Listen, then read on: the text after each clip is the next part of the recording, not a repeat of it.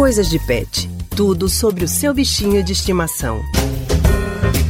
A pandemia do novo coronavírus está mexendo com a rotina de todo mundo e com quem tem animal de estimação não é diferente. Na coluna Coisas de Pet de hoje, a gente vai tirar dúvidas com relação aos cuidados com cães e gatos nesse período de isolamento social. Nossa colunista Priscila Miranda vai conversar sobre o assunto no Rádio Livre de hoje. Oi, Priscila, boa tarde para você. Oi, Leandro, boa tarde. Esse é um assunto que tem gerado muitas dúvidas, né? Então é muito importante a gente esclarecer. Pois é, Priscila, as autoridades estão restringindo cada vez mais a circulação de pessoas nas ruas, determinando o fechamento de muitos locais para evitar aglomerações. Mas como fica o atendimento de cães e gatos em clínicas veterinárias? Vai parar também? Pois é, Leandro, é importante a gente dizer que atendimentos veterinários são questão de saúde pública também. Então, parar ou proibir pode gerar outros problemas. Até porque se a gente deixar de tratar um cachorro, um gato, isso pode gerar um surto de alguma outra doença que pode inclusive ser transmitida para nós, humanos. Exatamente, Leandro. Cuidar desses animais também é cuidar de nós mesmos. O Conselho Federal de Medicina Veterinária emitiu um comunicado afirmando que esses locais não devem deixar de funcionar, mas claro, respeitando todas as recomendações de higiene. Eu conversei por telefone com Marcelo Teixeira, que é o presidente do Conselho Regional de Medicina Veterinária aqui de Pernambuco sobre essas recomendações.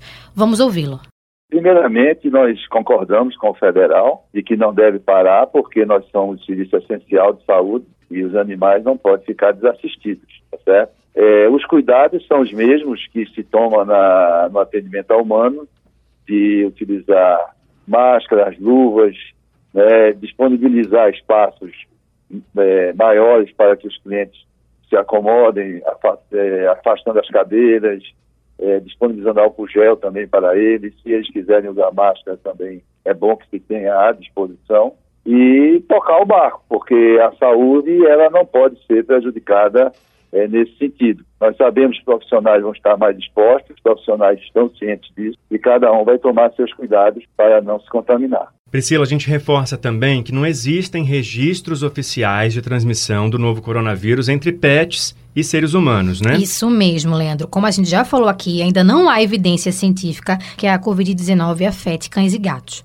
Mesmo assim, os veterinários recomendam um distanciamento maior dos pets, porque, por exemplo, se uma pessoa infectada espirrar ou tossir perto do animal, as partículas com os vírus podem se espalhar na pelagem dele e outra pessoa que tenha contato com o pet pode ser infectada. Outra coisa importante de lembrar é que existe um outro tipo de coronavírus que afeta os cães e que tem vacina para prevenir. Sim, verdade, Leandro. O coronavírus canino é combatido com as vacinas V8 e V10. Marcelo Teixeira faz um alerta que está chegando dúvida de gente que acha que pode tomar essas vacinas para se prevenir da Covid-19, que é muito perigoso. Existe um coronavírus no cão e até no gato. O coronavírus canino tem vacina, mas é para o cão. Nós estamos recebendo muitas denúncias e, e demandas é, de dúvidas se deveriam vacinar as pessoas com a vacina do cão. Isso é completamente absurdo. Não tem nada a ver, porque a coronavíride é uma família de, de vírus. E tem vírus que afetam os humanos e vírus que afetam os animais.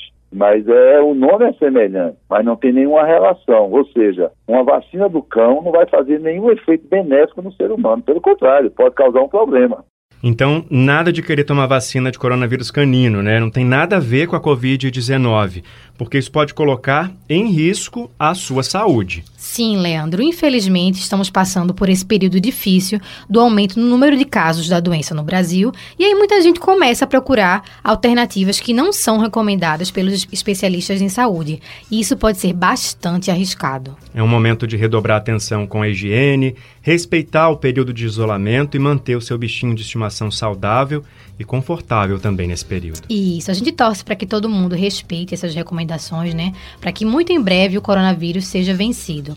Então, vamos evitar é, ou até diminuir os passeios com os pets em locais públicos, reforçar a limpeza dos locais onde eles ficam, procurar clínicas ou pet shops em casos em que realmente seja necessário, tudo para a gente poder fugir de aglomerações e o vírus não se espalhe ainda mais. Isso aí, Priscila. A gente vai continuar atento ao assunto. Muito obrigado pela participação no Rádio Livre de hoje e até semana que vem. Eu que agradeço, Leandro, e até a próxima semana.